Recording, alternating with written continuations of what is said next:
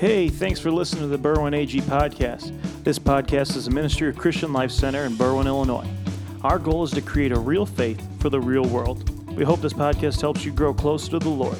For more information, you can visit our website, berwynag.org, or you can find us on all social media platforms at berwynag. If you're blessed by what you hear today, be sure to share and subscribe.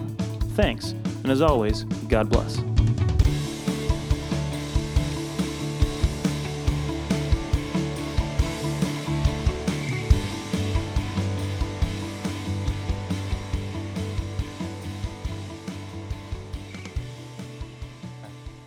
Amen.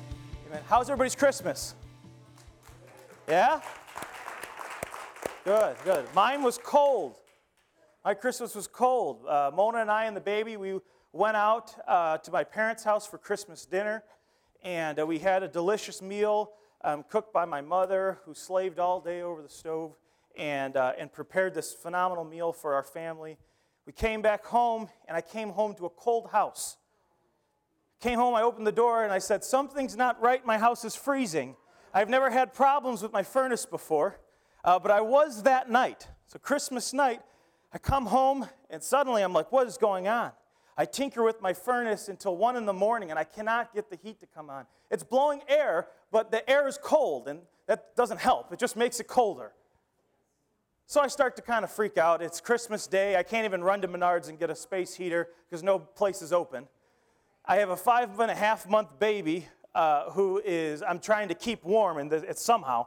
And so Mona and I and Archie, we just cuddled up in one bed, tried to use body weight. I guess that's why I've been storing up all this excess body fat. God was preparing me for this moment. Yes. And so, and so uh, we were able to keep Archie warm, and, and until the next morning, I call a guy who comes out. He looks at my furnace and he says, Sorry to break this to you, but you have a crack in your heat exchanger, and you're going to need a new furnace. And which exactly is exactly what you want to hear the day after Christmas. Um, so he tells me that. He goes on to quote me some prices that fall between $6,000 and $10,000, um, which uh, filled me with utter and complete panic. and, and now I'm, I'm having a cold sweats, literally, because it's cold in my house. And uh, I'm freaking out. And, uh, but I say, I, I, Mona and I start praying, and we call, start calling people to pray for the situation.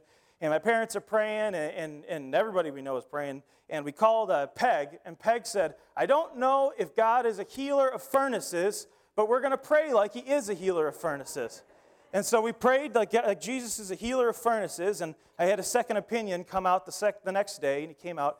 He looked at my furnace, and he looked all around, and he said, There's no crack in your heat exchanger. I don't know what that other guy was talking about. There is no crack in your heat exchanger. There is this little part that needs to be fixed. He swapped it out. It was $175, and I have heat. Amen. So I don't know if you know this, but Jesus is a healer of furnaces. Amen. Amen. Uh, this, that's my little testimony from Christmas Day. Um, it made me think a lot about my reactions during the time, though, during, during this whole situation. And it's funny because I had already started put, getting, putting this message together for today, which was on reactions. And so my mind was thinking about all the reactions that I had Christmas Day. There was waking up with my son on his first Christmas and watching the reaction on his face as he opened up toys, or as I, I opened up toys for him. There was uh, my reaction to watching my son open up gifts. There, there was uh, my reaction when I came home Christmas night and it was cold. I was, I was filled with, with, with panic and fear. And there was my reaction when I almost fell to the floor when the guy told me it was going to be almost $10,000. I was filled with reactions. And each one of those reactions was um, brought about by either what I knew or what I didn't know. All of our reactions are inspired by what, what's known and what's unknown. My reaction to when I came home and my house was cold was one of fear because I had no idea what was wrong. My reaction to when the guy told me the pri- uh, price of how much it was going to cost, my reaction was one of panic because I did know what was in my account. it comes down to what you know and what you don't know. And it has to do with our reactions. The time that I most, uh, that I think about most when I think about the way that I react and how that it impacts my life, um, it, it, reminds me of the, the day that Archer was born.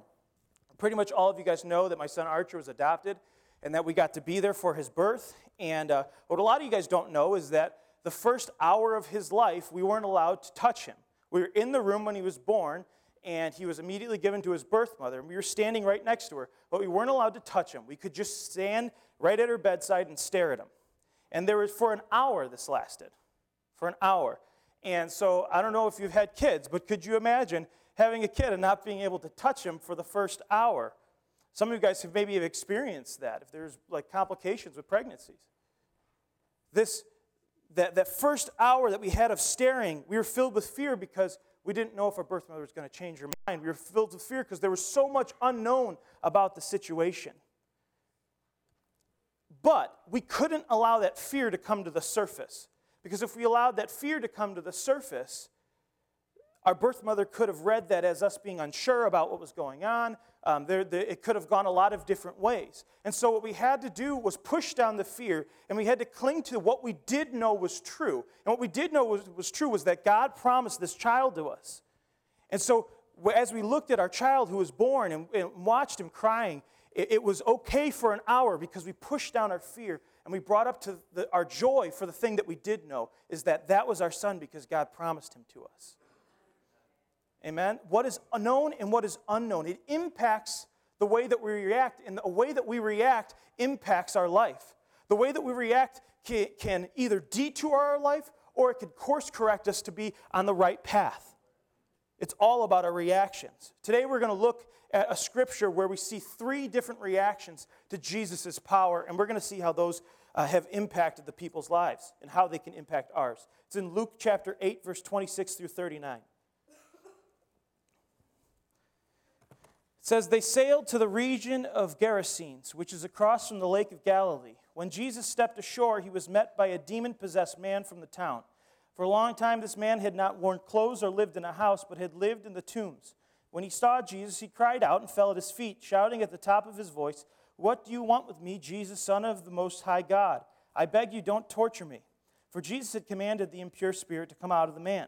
Many times it had seized him, and though he was chained hand and foot and kept under guard, he had broken the chains and had been driven by the demon into the solitary places. Jesus asked him, What is your name? Legion, he replied, because many demons had gone into him. And they begged Jesus repeatedly not to order them to go into the abyss. A large herd of pigs was feeding there on the hillside. The demons begged Jesus to let them go into the pigs, and he gave them permission. When the demons came out of the man, they went into the pigs, and the herd rushed down a steep bank into the lake and was drowned. When those tending the pigs saw what, was, what had happened, they ran off and reported this in the town and the countryside. And the people went out to see what had happened. When they came to Jesus, they found the man who had the demons had gone out, sitting at Jesus' feet, dressed and in his right mind, and they were afraid. Those who had, been, who had seen it told the people how the demon possessed man had been cured. Then all the people of the region of, of Gerasenes were asked Jesus to leave them because they were overcome with fear. He got into the boat and left. The man from whom the demons had gone out begged to go with him, but Jesus sent him away, saying, Return home and tell how much God has done for you. So the man went away and told all over town how much Jesus had done for him. Let's pray. Uh, Father, I thank you today uh, for the word that you've given me. I pray, Lord God, that you'd help me to communicate it effectively, Lord God. I pray that the word would go out, that we would have ears to hear, Lord God, and we'd be able to apply it to our life and go forward changed. In Jesus' name I pray. Amen. Amen. So the first thing that we see in this, in this passage is we see this demon. And that's the first character that we're going to handle. The demon called Legion. Now, the first thing I want to look at is what the demon does to the man. The demon strips the man of his clothing. At one point, this man uh, surely was living in town and was not demon possessed. He wasn't born demon possessed. He probably grew up in that town. He, he grew up, uh, had friends and family, and at some point he opened himself up, and that, th- those demons came in and they possessed this man. This is a great New Year's sermon, I promise. The demons possess this man, and his life starts to fall apart. They literally strip him of his dignity. All of his clothes are stripped off and he's naked. It's, he, the, the demon removes him from his family and his friends, removes him from the town, and puts him all the way to live in the tombs and the solitary places. The demon is, is breaking down this man's life. It's a lot like what the enemy does to us. The enemy wants to strip us of our dignity. He wants to strip, of us, our, uh, strip us of our clothing. See, the word says that God wants to clothe us in righteousness, but the enemy wants to strip us of that righteousness. He wants to remind us of our sin and our, uh, and our shame. He wants to break us down. He wants us to ma- make us feel like we're not worthy to be in God's presence. He wants to remove us of every clothing of righteousness that God is trying to give us. See, God calls you holy, He calls you righteous because Jesus died for you. But the enemy doesn't want you to believe that. The enemy wants you to think that you are unredeemable. The enemy wants to strip you down. He also wants to remove you from the places and the people that love you and want to pour into your life. Do you ever notice that when you're going through something or you're, you're going through a struggle, whether it's sin or you're just going through a tough situation, that the temptation is for you to withdraw from the people of God who want to pour into your life? The temptation is, is not to go to church, it's to stay home and stay in your room and, and not go out. A lot of people see that and they call that depression. I see that and I see temptation from the enemy. He's trying to keep you from people who are going to speak life in, into you. He wants, you, wants to, to, to, to bring you into solitary confinement where all he can do is strip you of everything that God has poured, on, poured into you and given you. He wants to break you down, he wants to remove you. I swear, God, the devil probably invented Netflix. I imagine the devil roaming the earth thinking, what way can I get people to not go to church on Wednesday nights? And what way can I get them to not talk to each other and just stay in one room and stare at a screen? I know.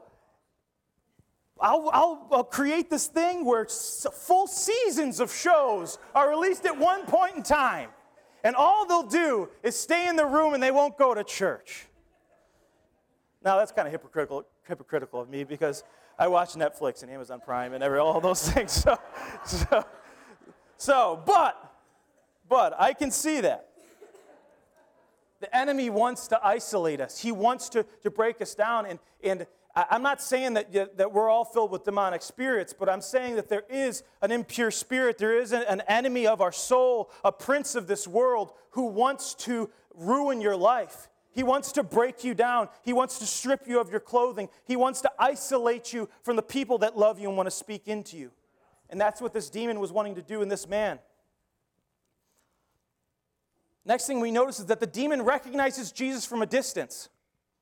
Jesus doesn't get off the boat and walk up to the demon and say, Hi, I'm Jesus of Nazareth. I'm the, the Son of the Most High here's my credentials. Do you want to see my, this is why you should get out of that man. Here's my resume. That's not what Jesus does. Jesus steps off the boat, and the guy, and, the demon notices Jesus the moment that he steps off the boat. The moment that Jesus is pulling the boat ashore and the disciples are tying it up, and Peter's probably doing something wrong, and Jesus is yelling at him about it. The moment that Jesus steps off the boat, the devil and, the, and that, that demon knew that Jesus was there. I want to tell you something. In your life, when you start to, to, to invite Jesus into your life and you start to read your word and you start to pray and you start to come to church and you start to allow Jesus to, to start stepping off the boat and start stepping into your life, the enemy knows it. From far off, he sees, uh oh, Jesus is coming. Jesus is stepping into this person's life, and the impure spirits that are in your life, the sin and the shame and the brokenness and all of those things, they start to shake and they start to tremble because they know that once Jesus is there, they know what that means. They know what that means. And so this devil is shaking in his boots because he knew what the coming of Christ meant. Jesus says in John 12, 31, now is the time for judgment on this world. Now the prince of, the wor- now the prince of this world will be driven out. Jesus is referencing a prophecy spoken by God in Genesis 3:15 that the offspring of the woman would crush the head of the serpent. This demon knows who Jesus is. He knows all about who Jesus is. and he is terrified the moment that Jesus steps off. But it's funny that he's terrified because what we know about this demon is that he's so he's filled this man with such supernatural strength that though they bound him in chains by hand and feet, he broke through the chains. And though he was guarded by, by, by a guard uh, uh, who, who was um, trying to keep him in his place, that guard didn't hold him. Who knows what he did with that guard? I can't, if he's breaking chains with his hands, I can't imagine what he's doing to that guard. The whole town is scared of this guy. They're terrified of this guy because of his strength. And yet, here comes this small Jewish man. I assume Jesus is short because I've never met a Jewish guy that was tall, okay? The, the, I, I'm sorry, sorry. Here comes this small Jewish man who gets off the boat. The demon should be able to overpower Jesus physically. If he can break chains, if he can, if he can attack a guard, if he can do all of that, he should be able to attack Jesus physically. And it's over. But he doesn't.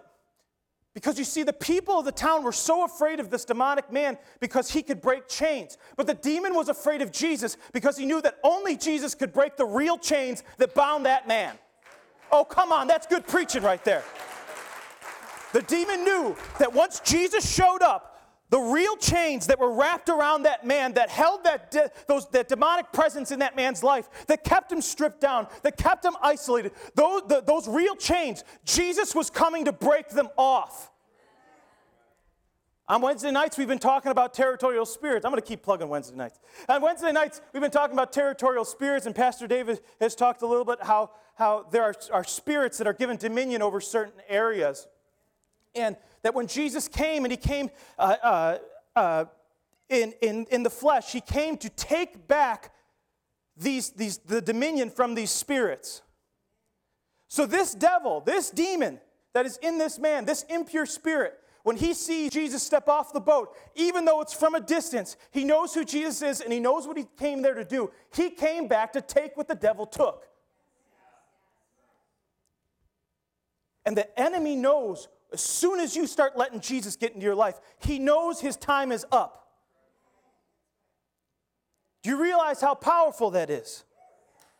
Do you realize that the moment that you, I don't care how far in sin you are, I don't care how big of a drug addict you are, I don't care how far gone your marriage is, I don't care what you're going through or how much sin you're in, the moment that you crack that book, the devil is shaking in his boots because he knows what comes. He doesn't stand a chance. It doesn't, it doesn't matter how strong he is, how much he can, how much uh, he can hold you down, or the presence, how strong you felt that the demonic presence. The moment that you start and letting Jesus get off that boat and step onto your shore, his time's done.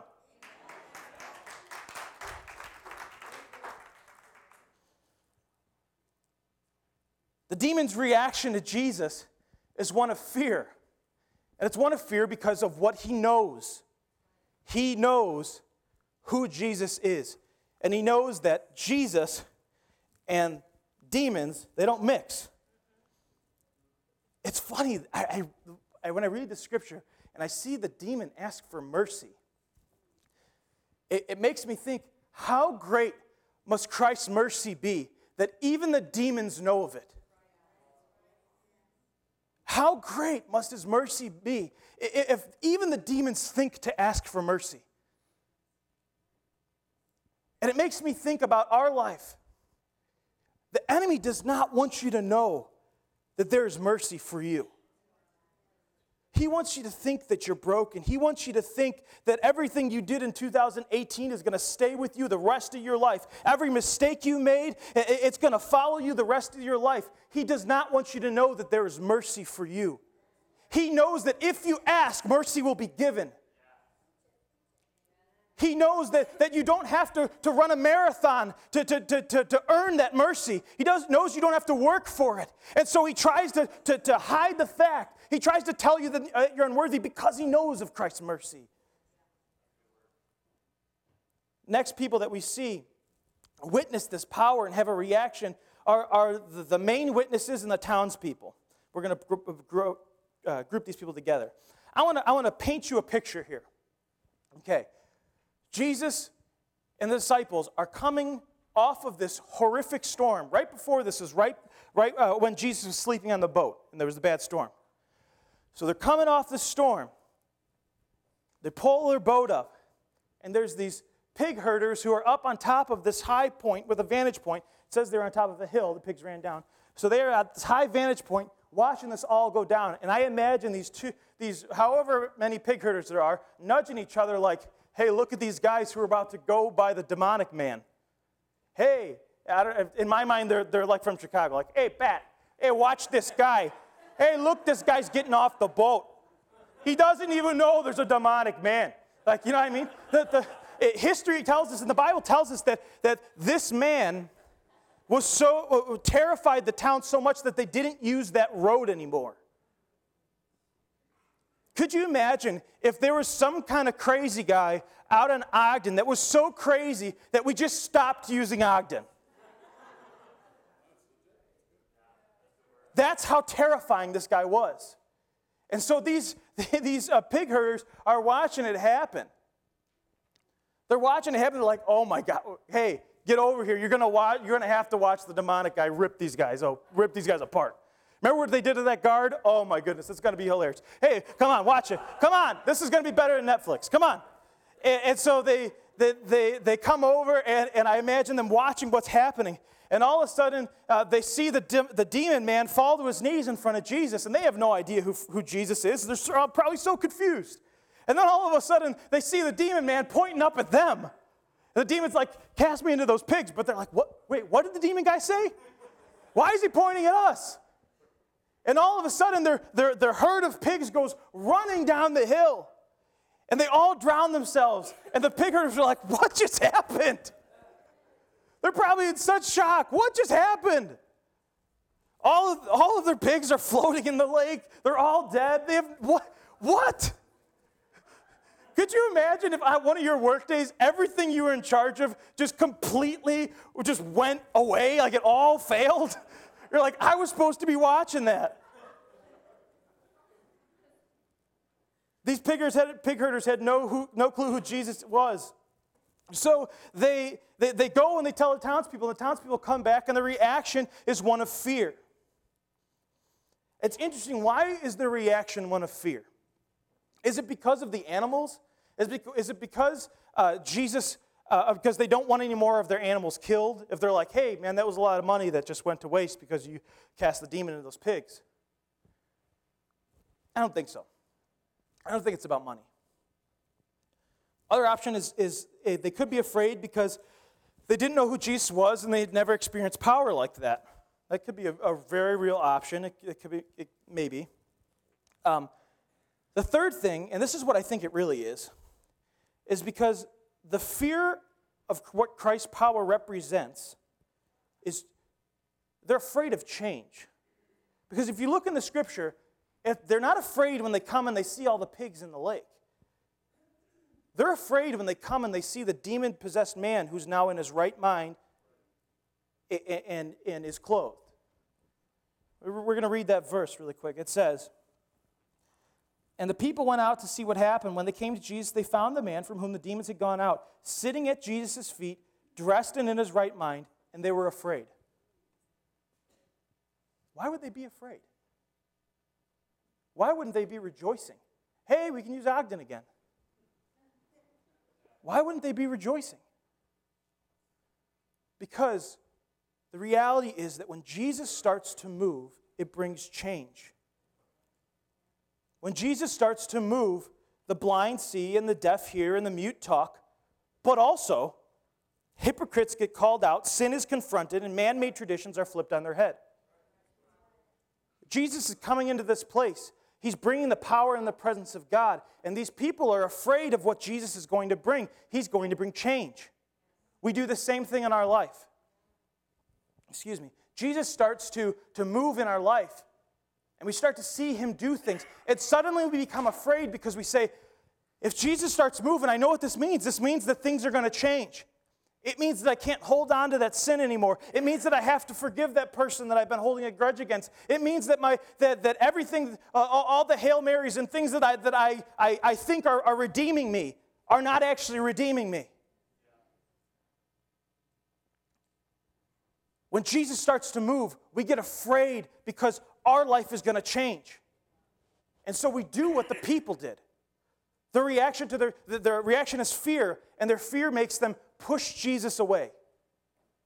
Come on, have you ever been there? Have you ever been there where Jesus is moving in your life and it scares you because you say, Well, I, man, I, God, I don't know that I want to give up my finances. God, I, I don't know that I want to give up my, my business or, or my marriage or my kids, or, or I don't know that I want to give that control over to you.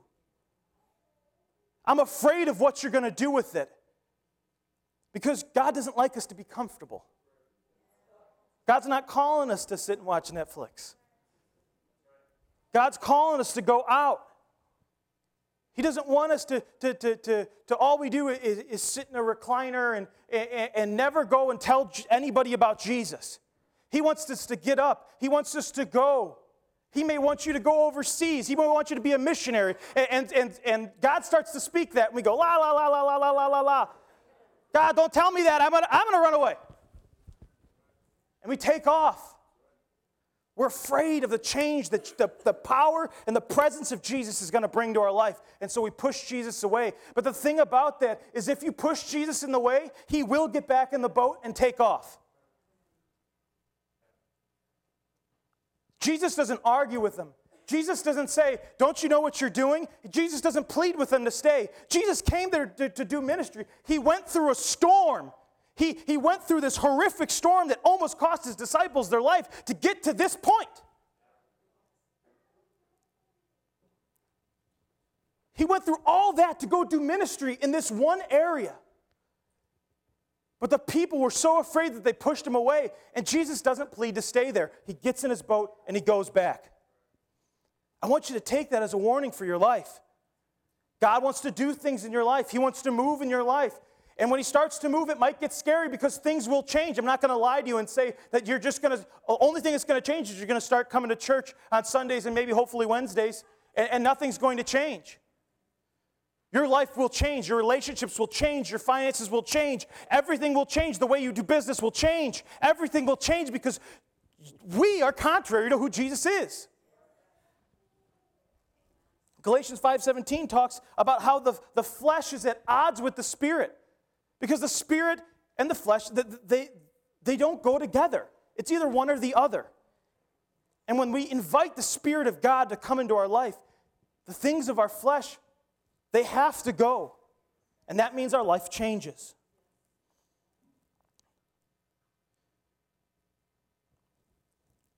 The last person that we see, last person that we see is the man. It says, the man from whom the demons had gone out begged him, begged to go with him. But Jesus sent him away, saying, Return home and tell how much God has done for you. So the man went away and told all over town how much Jesus had done for him. The man's reaction is not of fear. All of these parties experience the same exact thing.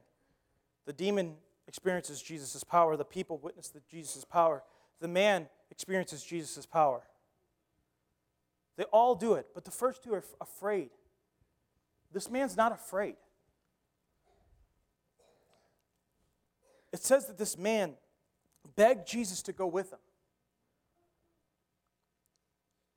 The people who witness this, that are afraid of God, their response is to push Jesus away. They experience the same power, and, and yet their, their, their, their fear makes them push Jesus away. But this man experiences power and he says, I want more of that. I want more of that. I want to be closer to that. I want to experience more of that. And why is that? Is it because he knew who Jesus was? No. He didn't know who Jesus was. The demon knew who Jesus was. The man had no idea. The man had just experienced this miracle. The only thing that this man knew about Jesus is that he set him free, that he was good, and what, ha- what happened to him was good. What happened right now in my life? I was lost, now I'm found. I was naked and hiding in tombs, and this man removed those demons from my life. And now I've been set free, and I'm clothed, and I'm in my right mind, and I have my life back. All he knew about Jesus is that what Jesus did was good. And his response is, I don't know everything about Jesus. I don't need to know the theology. I don't need to know his genealogy. I don't need to know any of that stuff. I don't need to know uh, uh, uh, when he's coming back. I don't need to know any of that.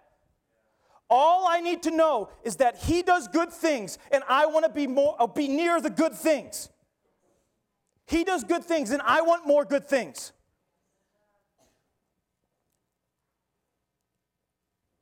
In our life, we have times when we don't fully understand what God is doing. We may be terrified.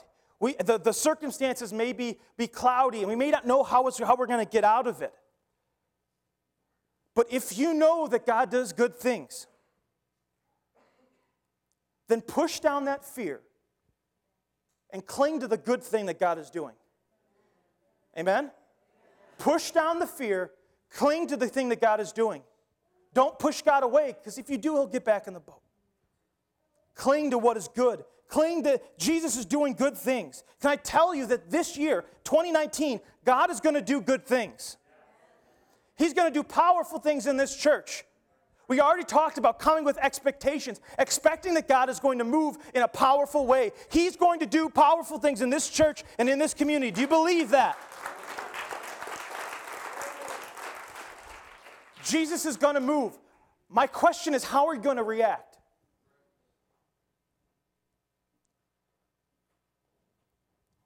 there's a song when I was in college by Misty Edwards that, that said, um, it was about the Spirit moving, and, and the bridge said, I don't want to be offended when it's all coming down. And uh, that's always stuck with me. I don't want to be offended when it's all coming down. What's your reaction to be when God moves? What's your reaction going to be when someone when God sets someone free and you know that they've been a sinner? Is your reaction going to sit back and say, "Oh, let's see if it lasts"? When God comes up and heals someone at the altar, is your reaction going to be like, they weren't really sick? When God starts changing people's lives, what is your reaction going to be? When He moves, what's your reaction going to be? Is it going to be a fear because God is changing? Is it going to be a fear because if God can change that person, he, it means he, He's not okay with what you're doing? What is the reason? Well, how are you going to react? I say we cling to what's good. I say that I know God does good things. I know that God has done good things in this church this past year. Oh, come on. Come on, has God done good things in your life this year? I know that God is going to do good things this upcoming year. When He does them, let's respond by clinging to Jesus Let's beg to go with them. Let, let, let's, let's want to see more of it. And when he gives us commands, let's listen to him. Jesus commanded the man to go, Don't come with me. Go back home and tell everybody what happened. And the man did it. Let's do what Jesus is telling us to do this morning. Would you pray with me?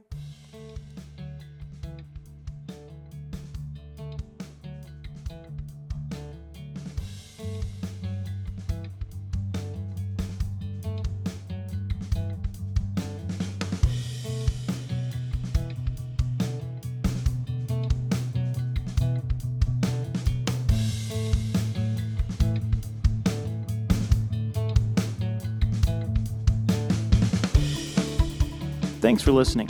We hope you were blessed by today's podcast.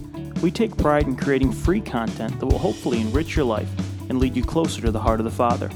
If you were blessed by what you heard today, help us continue to make content just like this by sharing, subscribing, and if you feel led, by contributing financially on our website, berwynag.org. As always, if there's anything that we can do to help you in your walk with the Lord, contact us on our website, berwynag.org, or on social media at berwynag. Thanks again for listening, and God bless.